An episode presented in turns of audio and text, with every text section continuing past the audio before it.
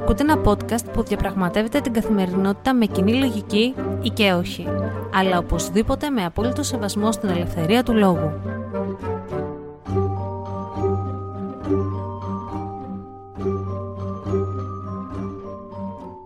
Καλημέρα σας ή καλησπέρα σας, γιατί δεν ξέρω τι ώρα ακούτε αυτό το podcast. Είμαι η Αναστασία και καλώς ήρθατε σε ένα ακόμα επεισόδιο του Common Sense Diary.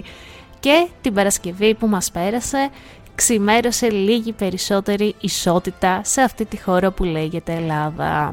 Την πέμπτη το βράδυ, αργά το βράδυ, με 176 ναι, πέρασε το καινούριο νομοσχέδιο όπου επιτρέπεται ο γάμος μεταξύ ατόμων του ίδιου φύλου.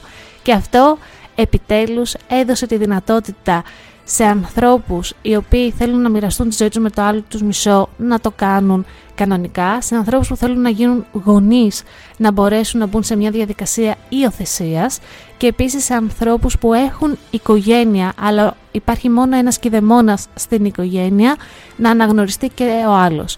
Τα παιδιά φαντάσματα λοιπόν των ομόφυλων οικογενειών επιτέλους έχουν ορατότητα και επιτέλους έχουν τα ίδια δικαιώματα με τα παιδιά των straight οικογενειών και οι gay γονείς έχουν τα ίδια δικαιώματα με τους straight γονείς. Είμαστε σε έναν κόσμο όπου έστω και λίγο κάναμε το πρώτο βήμα, είμαστε ίσοι, σε μια Ελλάδα που είμαστε ίσοι βγήκαν κάποια site ξένα και λέγανε ότι είναι η πρώτη χριστιανική χώρα όπου αποδέχεται κάτι τέτοιο. Στην Ευρώπη πιστεύω ότι είμαστε η μοναδική χριστιανική χώρα που χαρακτηριζόμαστε έτσι, γιατί οι υπόλοιπες χώρες έχουν άνοιξη θρησκεία, με εξαίρεση τη Ρωσία, όπου στη Ρωσία ξέρουμε τι κάνει ο Πούτιν, εκεί έχουμε τη δικτατορία του Πούτιν, όπου θεωρεί τους γκέι κάτι το παράνομο. Άκουσον, άκουσον. Ε, εκεί υπάρχει ο σκοταδισμός. Όπως και εδώ υπάρχει ο σκοταδισμός, γιατί ξημέρωσε η ισότητα την Παρασκευή το πρωί, αλλά ξύπνησαν και τα όρξ, οι ουρουχάοι που υπάρχουν στη χώρα μας και φοβούνται για το πατρίς θρησκεία οικογένεια. Λοιπόν, όταν έγινε αυτό το φοβερό γεγονός, σχολίασα κάτω από τους μοναδικούς ανθρώπους που είχαν ανεβάσει ε, μία φωτογραφία με τη Βουλή να είναι στα χρώματα της ΛΟΑΤΚΙ σημαίας Ιστορική στιγμή, νόμος του κράτους, η ισότητα στο γάμο. Το σχολείο μου λοιπόν ήταν επιτέλους, σήμερα ξημέρωσε μια μέρα με λίγη παραπάνω ισότητα για τη χώρα μας. Κάλλιο αργά παραποτέ και έβαλα τις σημαίες της ΛΟΑΤΚΙ κοινότητας, της τρανς και εννοείται και τις ελληνικές σημαίες. Και πήρα τα εξής σχόλια. Ε, ένα σχόλιο το οποίο είναι έτοιμο να ξεράσει και δεν νιώθει καλά, νιώθει άρρωστος, αυτά ήταν τα δύο emoji, όπου δεν κατάλαβα τι εννοούσε το παιδί αυτό και του λέω γαστρεντερίτιδα, ριζάκι λαπάκια, κανένα Imodium και περαστικά. Ό,τι θα λέγαμε σε κάθε άνθρωπο δηλαδή. Αυτός όμως απαντάει, είσαι και βλαμμένη πέρα από ανώμαλοι. Ξερνάμε με τα χάλια σας γιατί εμείς δεν είμαστε άρρωστοι. Εσείς, εσείς είστε. Τις συμβουλές σου να τις βάλεις στις τρύπες σου τα φιλιά μου. Και του λέω κι εγώ, όταν λες τρύπες, τι εννοείς; Στα αυτιά. Αχ, δεν καταλαβαίνω, μωρέ. Να περνάς καλά, φιλιά πολλά και αγάπη. Ένας άλλος μου λέει ψόφο. Και του λέω, ποια νέο μου το λες, κάποια στιγμή όλοι θα πεθάνουμε, δεν την γλιτώνουμε. Και μου απαντάει, τουλάχιστον δεν θα πεθάνω σατανιστής. Εκεί πρέπει να σας πω την μπλόκαρα. Σατανιστής, τι εννοεί ο ποιητής; Και τον ρωτάω στα ίσια. Σατανιστής από εκείνους του 1993 εννοείς, ή από αυτούς των Guns N' Roses που κατηγορούσαν κάτι εφημερίδες το καλοκαίρι; Γίνε λίγο πιο συγκεκριμένος, βρε παιδάκι μου, να σε καταλαβαίνουμε κι εμείς. Δεν μου απάντησε τίποτα πίσω.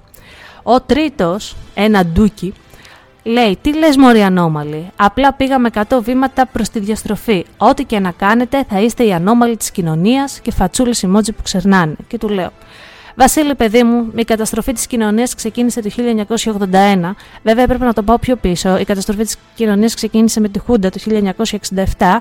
Δεν το σκέφτηκα εκείνη την ώρα γιατί ήταν και αργά.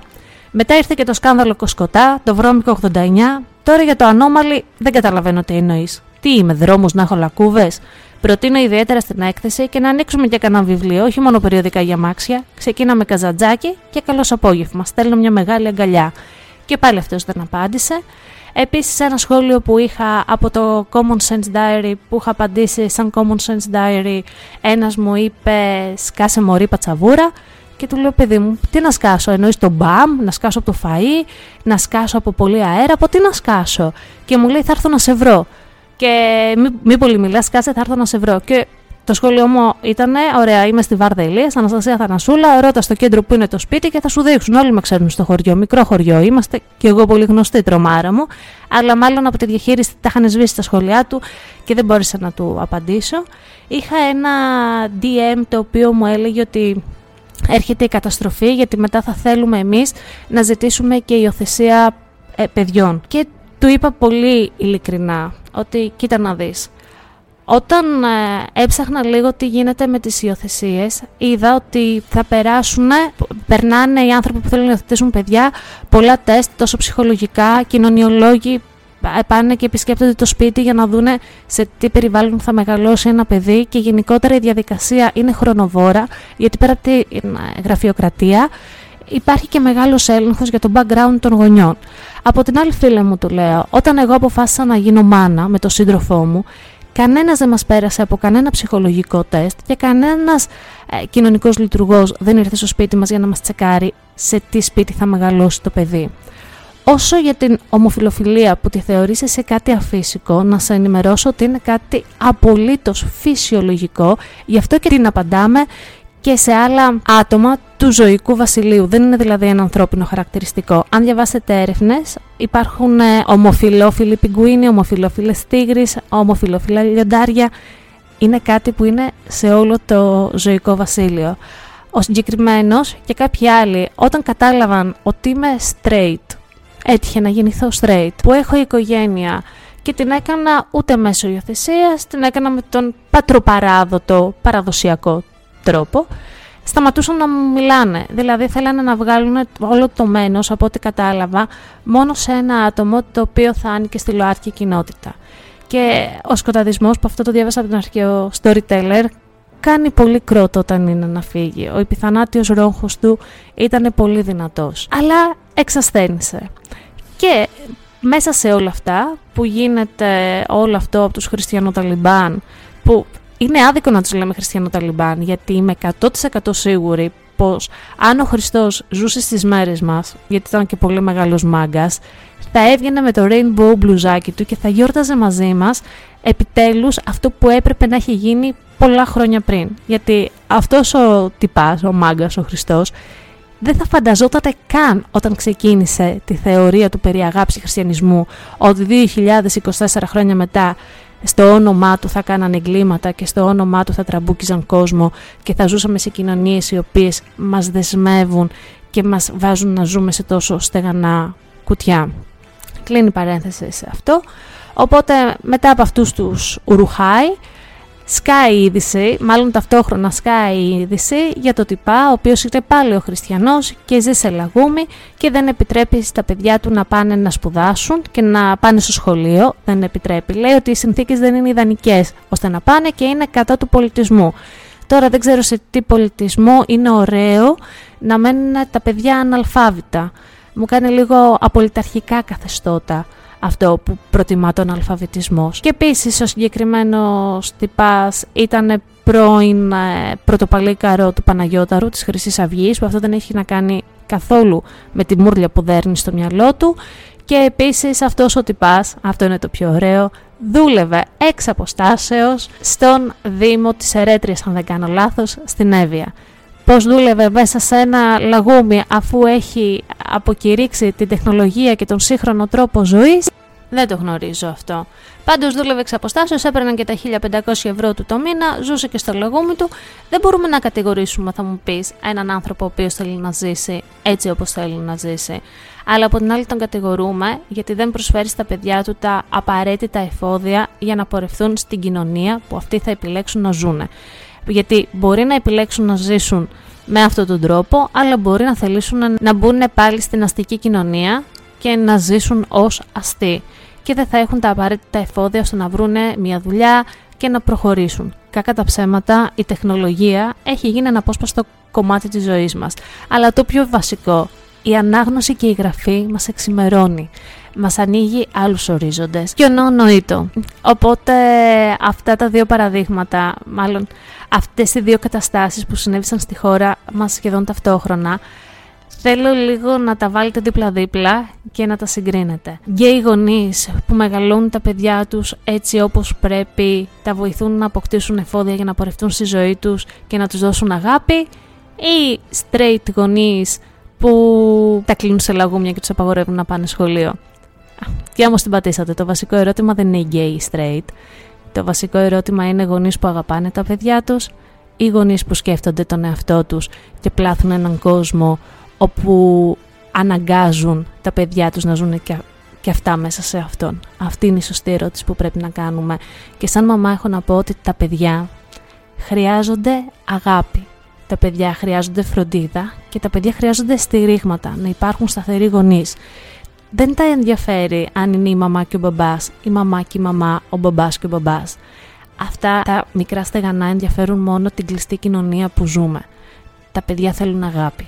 Ούτε ένα ίδρυμα θέλουν, ούτε γονείς που τα κακοποιούν, ούτε γονείς που τους στερούν τα όνειρα, ούτε γονείς που δεν ανασχετούν για να τα έχουν. Και θα ξανατονίσω, όπως είπα και σε αυτόν που μου έστειλε στο DM, ένα παιδί για να υιοθετηθεί από μια οικογένεια, η οικογένεια περνάει ένα σωρό τεστ, ένα σωρό ελέγχους. Ένα παιδί, όταν έρχεται φυσιολογικά, σε πολλά εισαγωγικά, με τον παραδοσιακό τρόπο σε μια οικογένεια, κανένας γονιός δεν περνάει κανένα τεστ. Κανένα περιβάλλον δεν ελέγχεται. Και να ξέρετε ότι η δουλειά του γονιού είναι πιο δύσκολη. Και το λέω εγώ που το ζω και δεν ήμουν και 100% αυτό που λέμε mom to be.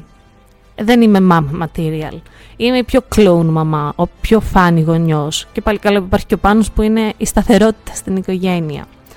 Σε άλλα νέα, τελείωσα τα καλύτερά μας χρόνια. Συγκινήθηκα πάρα πολύ με τα επεισόδια. Έβλεπα τη γιαγιά της οικογένειας η οποία έχει φύγει και μου θυμίζει τη δική μου γιαγιά και μου λείπει άνθρωποι που έχουμε χάσει και μας λείπουν και οι στιγμές που περνάμε μαζί τους είναι πολύ σημαντικές γιατί αυτό μας μένει από αυτούς, οι αναμνήσεις τους, οι όμορφες στιγμές που περάσαμε, τα συναισθήματα που είχαμε όταν ήμασταν μαζί τους.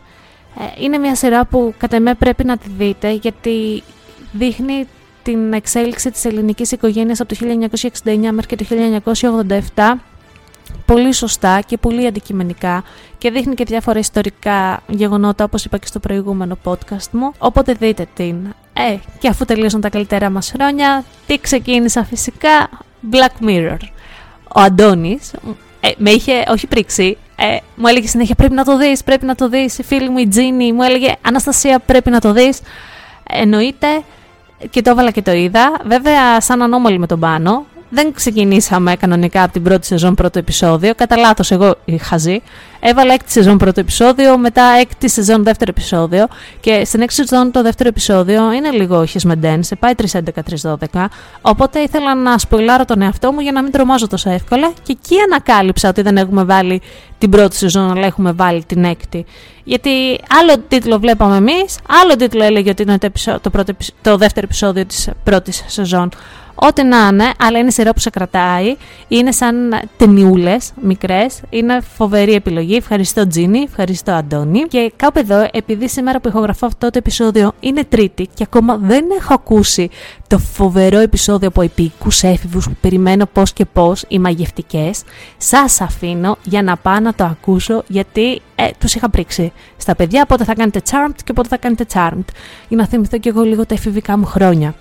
Λοιπόν, ήμουν η Αναστασία. Αυτό ήταν ένα ακόμα επεισόδιο του Common Sense Diary όπου αδέλφια νικήσαμε τους Ρουχάι.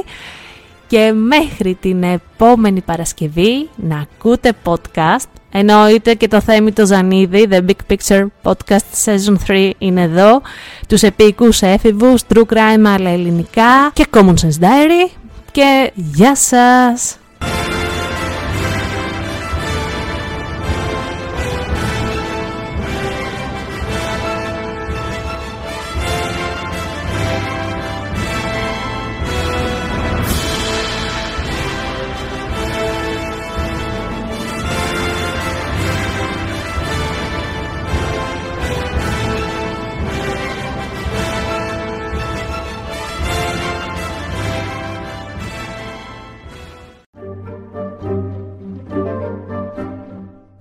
Ακούτε ένα podcast που διαπραγματεύεται την καθημερινότητα με κοινή λογική ή και όχι, αλλά οπωσδήποτε με απόλυτο σεβασμό στην ελευθερία του λόγου.